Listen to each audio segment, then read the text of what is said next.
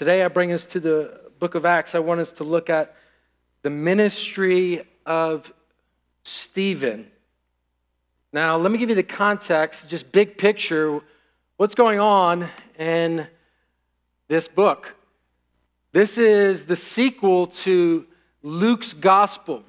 Luke wrote a gospel and the Acts of the Apostles to a man named Theophilus. And he is explaining in Luke's gospel all that Jesus did and fulfilled.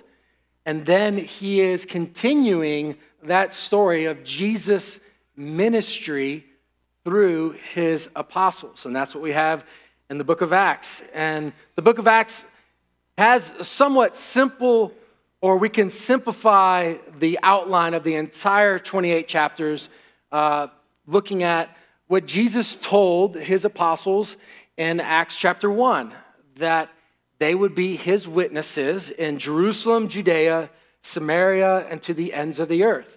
And Luke then follows that geographical expanse of the gospel being spread and the disciples and the apostles going out in the Great Commission to tell others about Jesus, Luke's uh, narrative in Acts follows that geographical expanse from immediately where they were in Jerusalem to a little bit further into Judea, Samaria, then to the ends of the known earth at that time. An even simpler outline for the book of Acts, you could do the first part of Acts is about the ministry of the Apostle Peter. And the second part of the book is about the ministry of the Apostle Paul.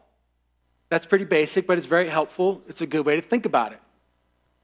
And I bring that up not only just to give us the context of the whole book, but then also to understand what's happening here in chapter 6. This is a transition in the story. And Stephen here is a, an important transitional figure in the story. We see how this part of the book of Acts uh, begins the expansion from out of Jerusalem. And also, in some ways, it's the, the hinge in which the ministry shifts from Peter centric to the ministry of the Apostle Paul. And Stephen is in the middle of all that. Who is Stephen? Well, Stephen is a Hellenist. That means that by his upbringing, he was Greek speaking. He was a Jew, but a Hellenist Jew. He, his native tongue wasn't necessarily Hebrew. And so while he was Jewish by religion, in a lot of ways culturally, he was, he was very Greek. And he has come on the scene here in Acts chapter 6 because there was a problem in the church. The problem was this that there were uh, the the Hebrew widows and the Hellenist widows within the church that needed care. And they talk about they're being served at tables. And all this care and work, along with the ministry of God's word, was falling to the 12 apostles. And the apostles said, This is uh, becoming overwhelming, and we need to focus on the ministry of God's word. And so they found six men that would come and help serve because it was the Hellenist widows that were being forgotten in the care and ministry of the church. And so we see historically that this is the beginning of the office of the deacon. Deacon means servant. And these men are set apart, and Stephen is one of these men. He's one of the first deacons. But what we quickly see is that the ministry that the Lord had for deacon went beyond the ministry. Uh, the ministry of Stephen went beyond that of the diaconate, and that he has a vital and important role to play in the history of redemption. So that's what we'll consider this morning. Um, before we do so, let's pray and ask for God's help. So please join me in prayer again. Our Heavenly Father, this is your word. We want to believe it. We want it to, as we just sang at the beginning of that last song, that by your Holy Spirit working, that your word would come alive in us. The problem is not with the scriptures, it's with us. And we need your spirit to take what we just heard last week that your word is living and active and sharper than any two edged sword, that it would come alive in us by your spirit's working. So help us. Help us today to hear, to receive, and to apply your word and to live by it. We ask this in Jesus' name. Amen. Hear the word of God from Acts chapter 16. Look at verses 8 through 15. And Stephen, full of grace and power, was doing great wonders and signs among the people. Then some of those who belonged to the synagogue of the freedmen, as it was called, and of the Cyrenians and Alexandrians, and of those from Cilicia and Asia, rose up and disputed with Stephen. But they could not withstand the wisdom and spirit with which he was speaking. Then they secretly instigated men who said, We had heard him speak blasphemous words against Moses and God. And they stirred up the people and the elders and the scribes, and they came upon him and seized him and brought him before the council. And they set up false witnesses who said, This man never ceases to speak words against this holy place and law. We have heard him say that this Jesus of Nazareth will destroy this place and will change the customs that Moses delivered to us. And gazing at him, all who sat in the council saw that his face was like the face of an angel. Amen. And that ends this reading of God's holy, inspired, and inerrant word. May he write its eternal truth on all our hearts. Just last week, we wrapped up another semester of our About URC class. This is our 10 week class that is part of the membership process for those who would like to join uh, University Reformed Church as a member. And um, our MC for the class is one of our ruling elders, Alan Knapp, and he does a wonderful job in leading the class, taking us through it. In a couple weeks, you'll get to meet some of the people who are going through the membership process now. We'll have them up front and introduce you to new members in the church. Uh, Alan, part of being the MC for the class is that he gets us going each week, and then he also does an icebreaker. It's a big, we want the people in the class to get to know the church, and we want to get to know them. And so we do some fun icebreakers, and then we do some more serious icebreak, icebreaker questions. Um, one of the favorites of, of Alan that he does each fall and each spring when we offer the class is who's your favorite Bible character? And you can't say Jesus, because that is the right answer. He is the hero of the Bible, um, and so that's always and only the right answer. But outside of Jesus, who encourages you? Who do you find a model in your discipleship? Who do you look to? Um, who do you admire? And so, kids, who's your favorite Bible character? Is it King David? Maybe Queen Esther? A lot of people in the class, they'll say someone like Peter, the Apostle Paul. I can't recall if I've ever heard someone say Stephen. Now, Luke, in his list of people he would put down as heroes, he would say Stephen. And he would want more people to say Stephen, probably. He presents Stephen in a, in a kind of a, an astounding way.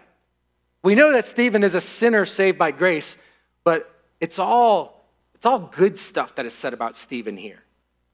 Nothing negative, nothing that we could question. We don't see Stephen's bad side. For sure, a sinner saved by grace. He was a man in desperate need of the Savior, but he's presented in a lot of ways as a, a model disciple for us. A model disciple in his devotion to the, his Savior, his service in the church. And here in verses 8 through 15, a, a model witness. What does it, could it look like to be a witness for Christ? Here, the church is coming under increasing pressure, and Stephen stands out, and the Lord uses him. So, I wanted to see the ministry of Jesus through Stephen this morning, and I have a, a simple outline with a couple headings for us to follow along in our passage. So in verse 8, I wanted to see the grace and power for ministry. Verses 9 through 10, I wanted to see the indisputable message. And then in verses 11 through 15, we'll take note of the schemes of men. First, grace and power for ministry. Look back in your Bible at verse 8. Jesus gives grace and power for ministry. That's the first point. Here, we're told Stephen in verse 3 of chapter 6 is full of the Spirit and wisdom. Then in verse 5 of chapter 6, he is full of faith and the Holy Spirit. And now, Luke says, he's full of grace and power. Now, when Luke says that Stephen is full of grace, he's not referring to Stephen's charming personality though he may have been a graceful man and may have had a charming, winning personality. He's talking about God's favor in enabling Stephen for ministry. God's favor in enabling Stephen for ministry. And when he speaks of him being full of power, it's not the force of his personality or even the exceptional giftings that he has. Though it would seem that, especially you follow the story into chapter 7, that he is a man of exceptional gifting. That's not what Luke is highlighting when he says that he's full of power. It is God's equipping for ministry, God's favor for ministry, God's equipping for ministry. It's what we were told in Acts chapter 1, verse 8, that Jesus would give his disciples power to be his witnesses. And what's important here for us to take note is that it wasn't just the apostles whom this power came on. Luke wants to show us that as the gospel goes forth, the same spirit that came on the apostles comes on all the believers. And they are all equipped to be witnesses for Jesus. They all have a part to play in the mission of the church. So here is the Hellenist deacon Stephen that is filled with the power of the Holy Spirit for ministry. This is different than what it was under the old covenant. Remember, prior to the coming of Christ and prior to the day of Pentecost, God would empower leaders for service and ministry.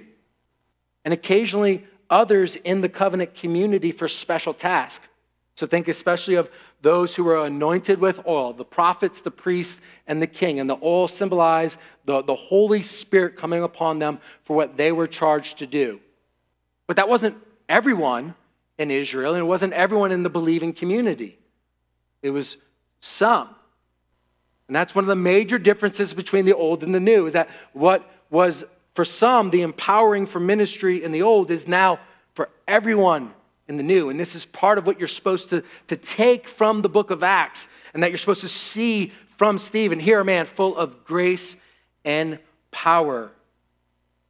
God giving his spirit to all God's people, giving his spirit for the work of the church and for the mission of the church.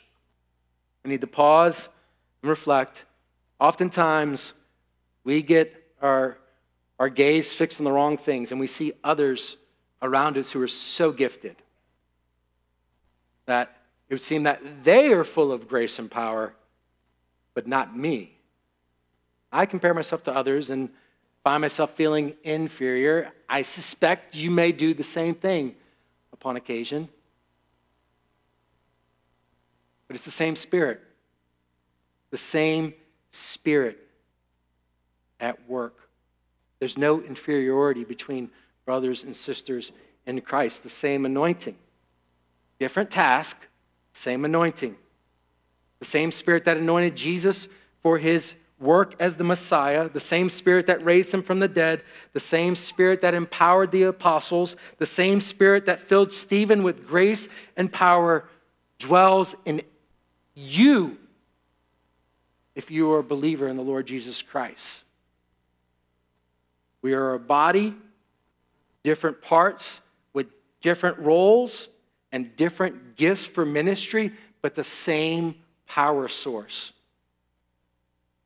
Holy Spirit equips each of us for ministry.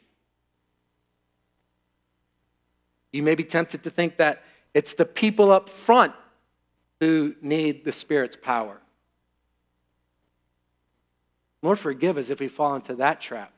To think that just because what we do isn't up front and in front of others and out leading, that we could do any aspect of church life and service and ministry apart from the Spirit's help. No, preachers are enabled by the Spirit to do their work, and so are Sunday school teachers to elementary age kids. It's the same Spirit that equips elders and deacons for leadership, that equips greeters to extend the love of Christ with a smile and a handshake.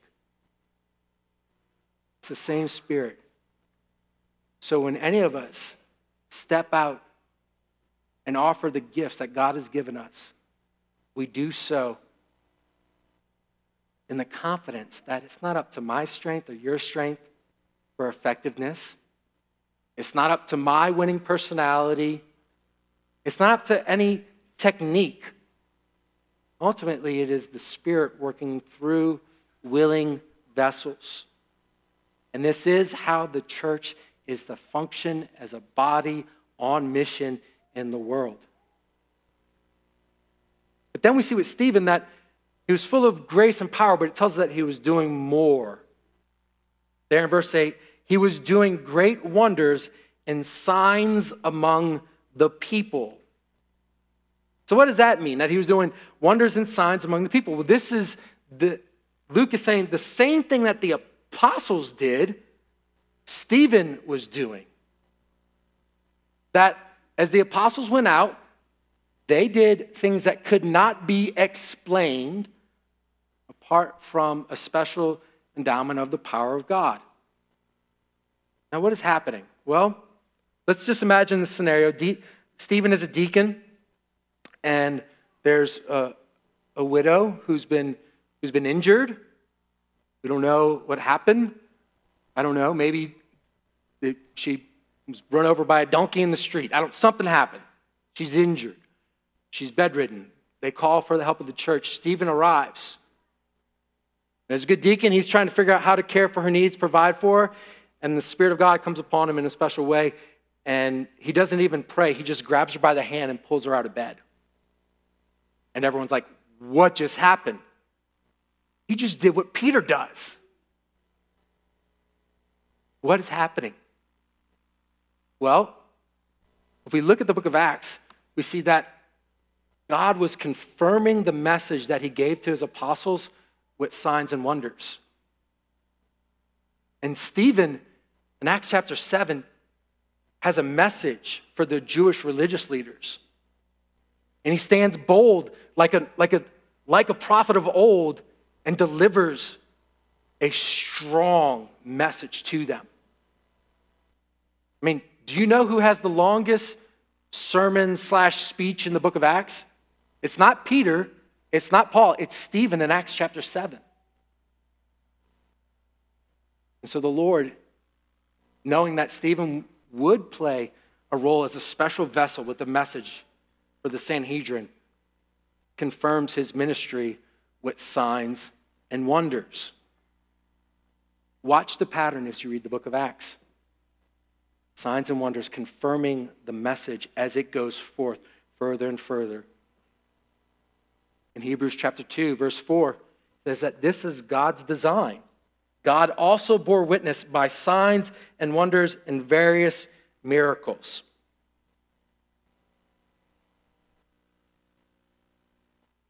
So, Stephen, as a model witness, does that mean that you and I should seek after signs and wonders? Should that be the bar? Should that be the expectation for what a Christian witness looks like. Well, it's not the case. See, the message has been confirmed. And so the message that Stephen has in chapter 7, God has confirmed it. And we now don't look for the signs and wonders, but we cling to the message.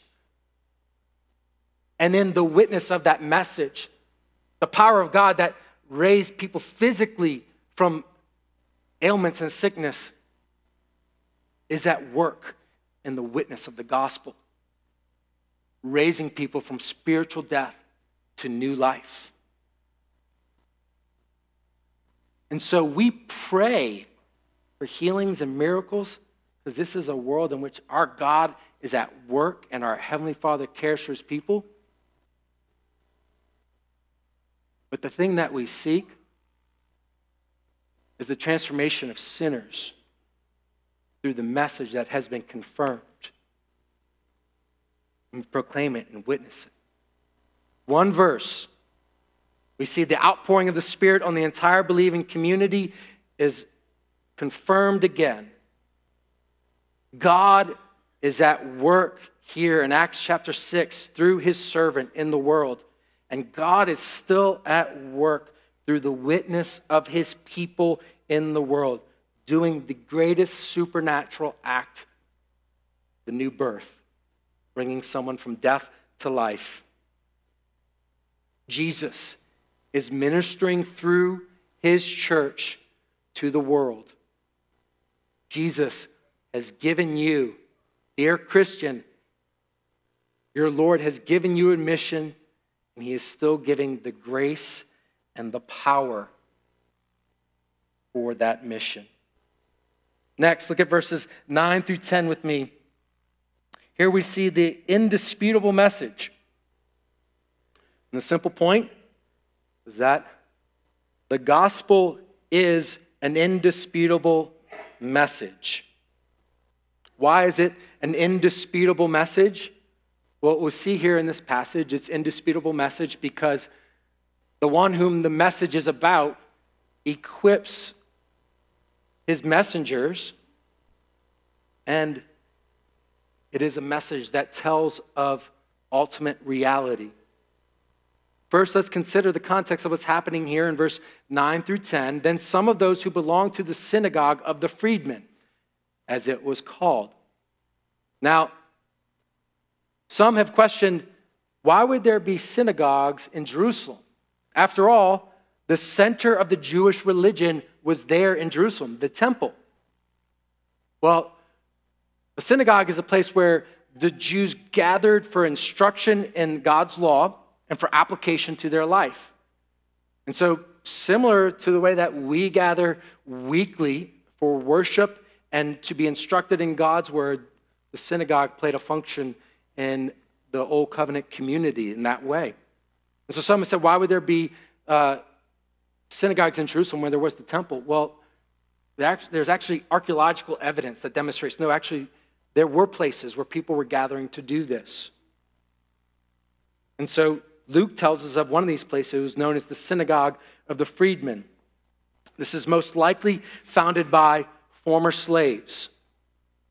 And these are those who probably their servitude may have taken them to different corners of the Roman Empire, and now, either having earned their freedom or having been ransomed or redeemed from their servitude, have now found themselves back in Jerusalem, and this becomes a hub for these diaspora Jews. And when you look at the regions in which are identified who are gathering at this synagogue of the freedmen, it's across the Roman Empire and it's regions where there would have been Hellenist Jews. So here we see the Hellenist Stephen going to quite possibly his old synagogue, the very place that he went to week after week after week after week. So he's going there now as one proclaiming that Jesus is the Messiah we see that Stephen has been so convinced of the gospel that now he is intentionally seeking to take it to every corner of Jerusalem. He's intentional.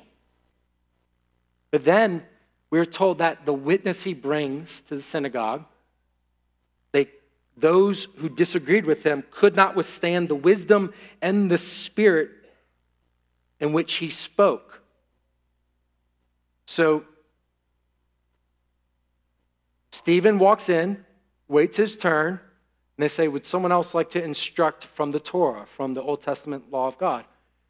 Stephen steps up, he goes in, he shows them from the Old Testament that Jesus is the long awaited Messiah.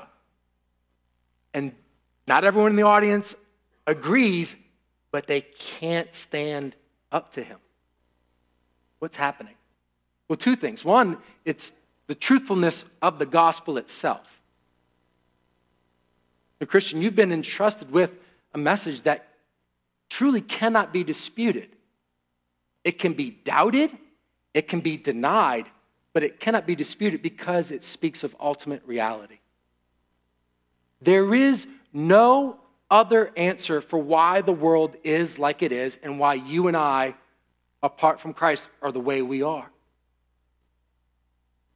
There is no explanation of why we can, as a collective human race throughout human history, cannot solve the problems that perpetually fill history. But the gospel tells us that we were created in the image of God and rebelled against our Creator. And that the real problem behind every problem is sin. And that we need a solution outside of this world to fix what's wrong with this world, beginning with corrupt and guilty sinners like you and I. And the gospel says that God, who created the world, the God whose laws have been broken, the God who we have rebelled against, sent the solution into the world in the person of his Son, who took on flesh, became the God man to be the Savior of sinners. The answer the world is searching for, but will never find outside the gospel. We have an indisputable message. But as we share that message, the one whom the message is about equips us and will not leave us or forsake us. As we go and tell others the truth and the good news, Jesus has our back. That's what Luke paints a picture here with Stephen. See, if you're reading from Luke's gospel into Acts, some of the language here would remind you of what Jesus told his disciples. Here, Luke says that they could not withstand the wisdom and the spirit. And Luke 21, verse 15, Jesus told his disciples, For I will give you a mouth and wisdom which none of your adversaries will be able to withstand or contradict. The effectiveness of Stephen's witness is because Jesus keeps his promises. And he said, when his people open their mouth, that he would give them a mouth of wisdom, and their adversaries will not be able to stand. Stephen was exceptional as a teacher and preacher, we see in Acts chapter 7, but ultimately, his effectiveness is because it's the ministry of Christ through the Spirit. And the gospel is true. So this is helpful. That here in this next chapter, we see exceptional boldness by Stephen. This is what the church prayed for in Acts chapter 4. But boldness doesn't always look the same among the witnesses for Christ. Now, quite often, our boldness is in spite of our frailty and our weakness. Paul described his own ministry in quite a contrast to what Stephen does in boldness. Paul described his own ministry in 2 Corinthians, and when I came to you, brothers, I did not come proclaiming to you the testimony of God with lofty speech or wisdom. For I decided to know nothing among you except Jesus Christ and Him crucified.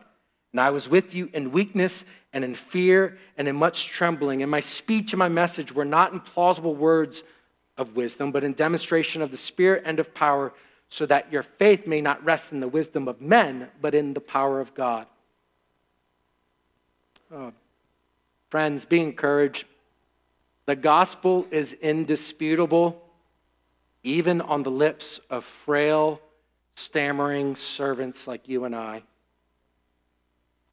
So, our charge is to depend on the Spirit and know Christ and his crucifixion. And trust that when we open our mouth, he is with us. It's an encouragement to us. When pressure increases on the church, that we have an indisputable message. I appreciate much about what we see in this short account of this man's life. Let's round out the picture of this model disciple for us before we move on to our last section. Earlier in the chapter, Stephen is called to be a deacon. Now he's seeking to persuade his fellow Hellenist Jews of the gospel. In one disciple, we see deed and word. We see mercy and proclamation, a ministry of care and teaching. It's good. Some of us are gifted and drawn towards the ministry of care, and some are gifted towards the ministry of teaching. And that's good and appropriate. And that's why we're a body, because Christian ministry is to be both. What we see here in one disciple is for us to be as the collective. We see in verses 1 through 7 of chapter 6 that he is a man willing to step forward and minister to those who are forgotten.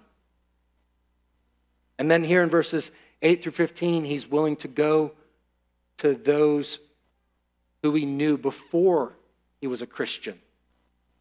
He pursues these people gathered at the synagogue of the freedmen.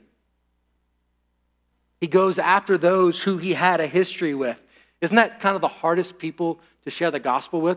Those who knew you before you were a Christian? It can be sometimes. Sometimes we're so overjoyed in what the Lord has done in our life, we just can't wait to tell them why I'm different. And sometimes it's, it's well, this past Thursday at Thanksgiving. Thanksgiving, after Thanksgiving with the same people and unbelievers in your family.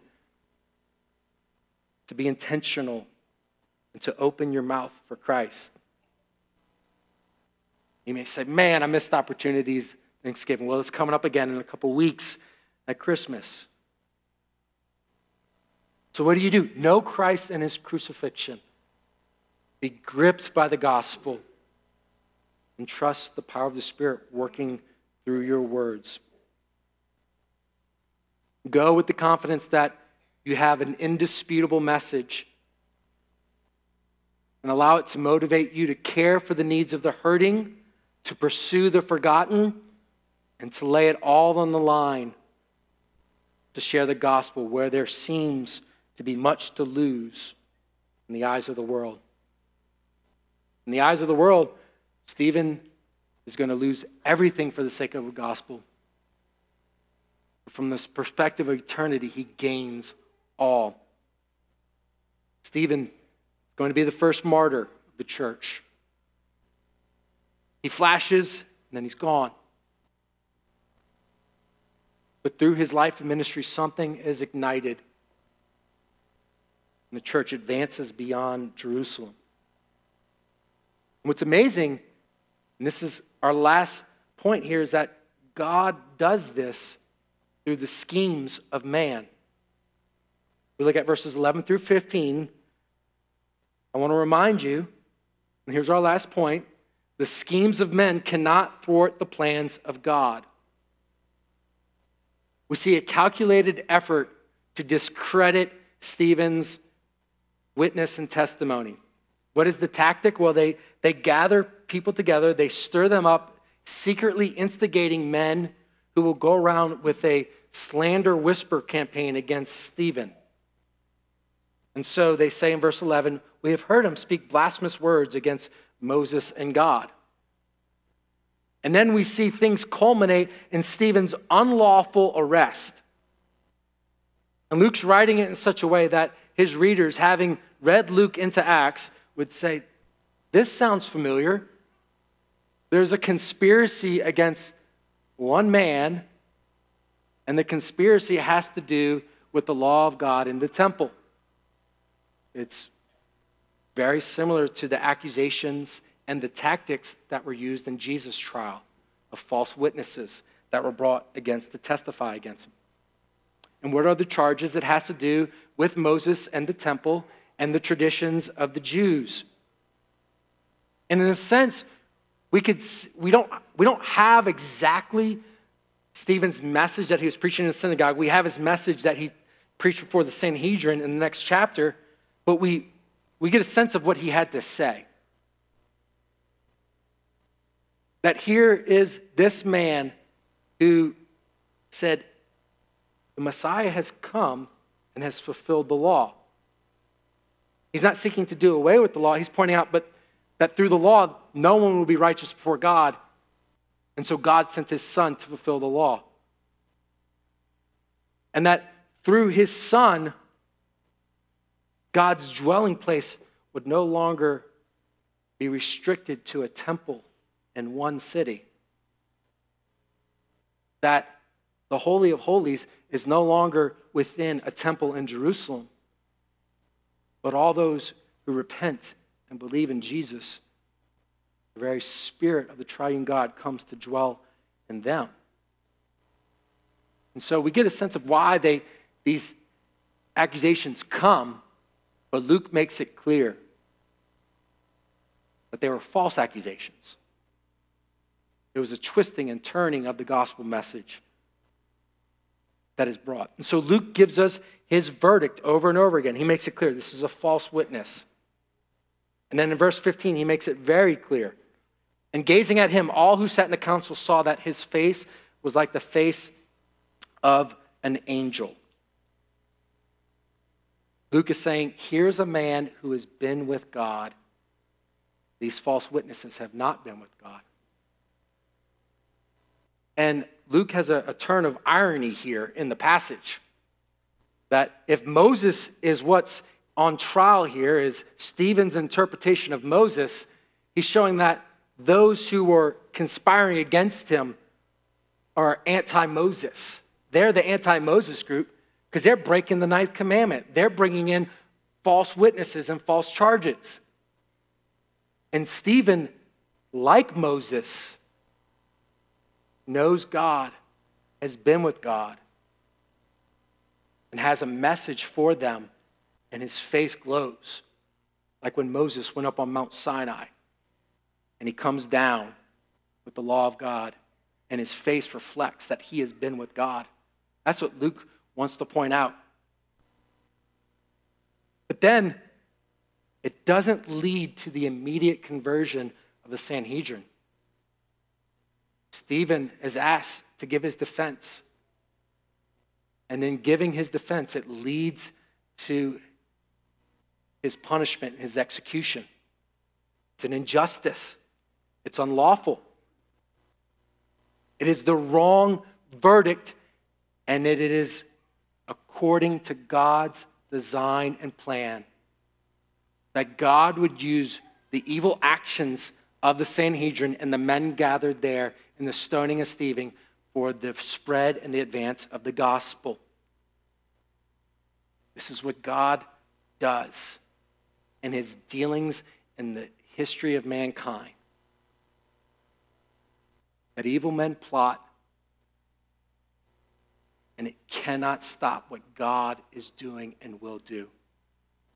You go back to the book of Genesis, you see this over and over. You see it in the life of, of Joseph. His brothers sell him into slavery. And in the end, it turns out that while they intended to lead this to Joseph's demise, God had a bigger, long range view in mind that Joseph being sold into slavery in Egypt would result eventually in his being second in command to Pharaoh. And then God would give him wisdom in interpreting dreams, and Joseph would prepare for a famine. And then one day, when the brothers who sold him into slavery arrive asking for food, Joseph reveals himself, and his brothers think, oh, great, here comes the retribution. And what does Joseph tell his brothers in Genesis 50, verse 20? As for you, you meant evil against me, but God meant it for good, to bring it about that many people should be kept alive as they are today. You meant for evil, God meant it for good. The Sanhedrin meant it for evil for Stephen. God is doing something more. And this is a theme that comes in the book of Acts that on the day of Pentecost, G, uh, Peter looks at his audience and he tells them, This Jesus, delivered up according to the definite plan and foreknowledge of God, you crucified and killed by the hands of lawless men. So, God's definite plan and foreknowledge, the acts of lawless men. God is using the sinful acts and the crucifixion and the unlawful trial of Jesus and his execution for the salvation of a bride for his son.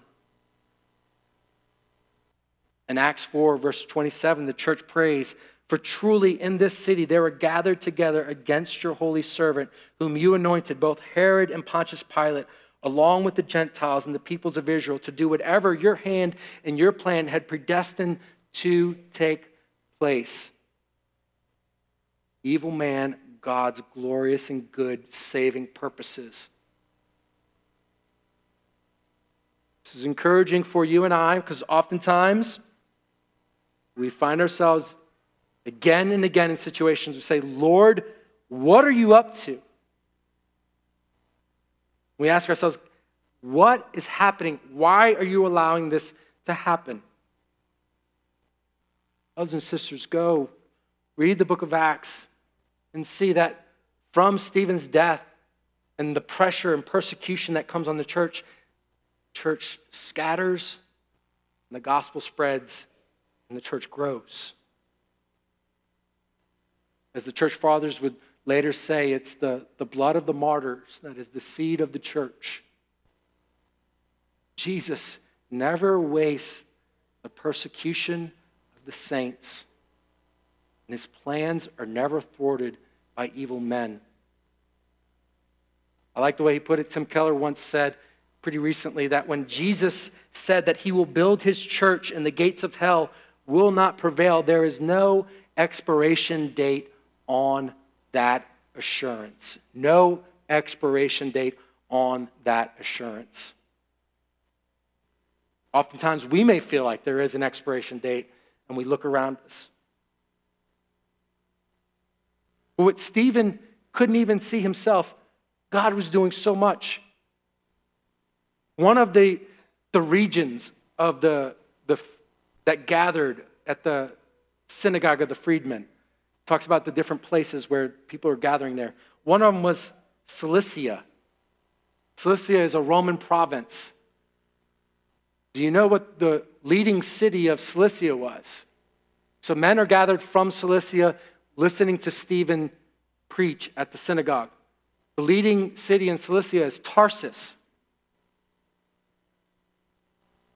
You know who's from Tarsus? The Apostle Paul is from Tarsus.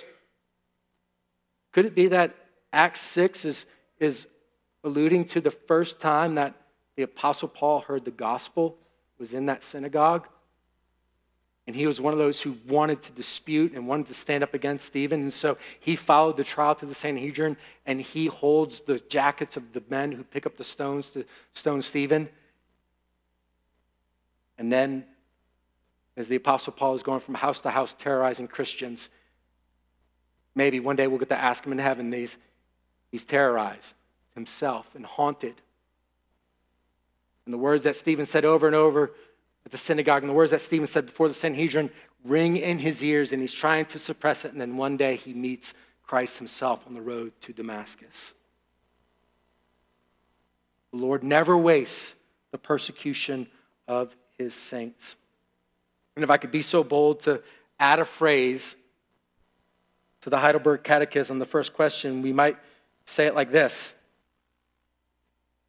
not a hair can fall from my head without the will of my Father in heaven. In fact, all things must work together for my salvation and for the advance of his kingdom. This is our confidence in the face of pressure and opposition. that our Lord never waste our sacrifices and our serving. And that salvation and glory and power belong to our God. Amen. Let's pray and ask God's blessing on the preaching of his word.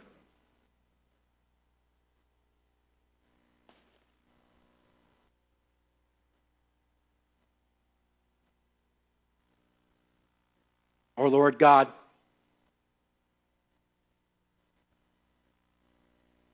sometimes we find ourselves trembling in fear before the gates of hell. When we should rightly tremble at the very presence of God and Spirit of God has been given to us.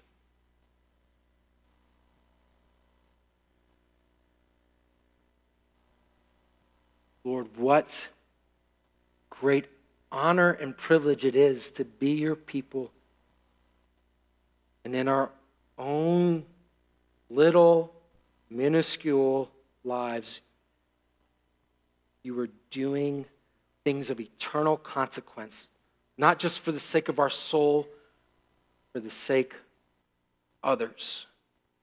Oh Lord, give us eyes to see where you are at work and help our hearts to trust in you when we do not understand what is happening. Knowing that you are faithful and you are good, the gates of hell will never prevail against your church. In Jesus' name we pray. Amen.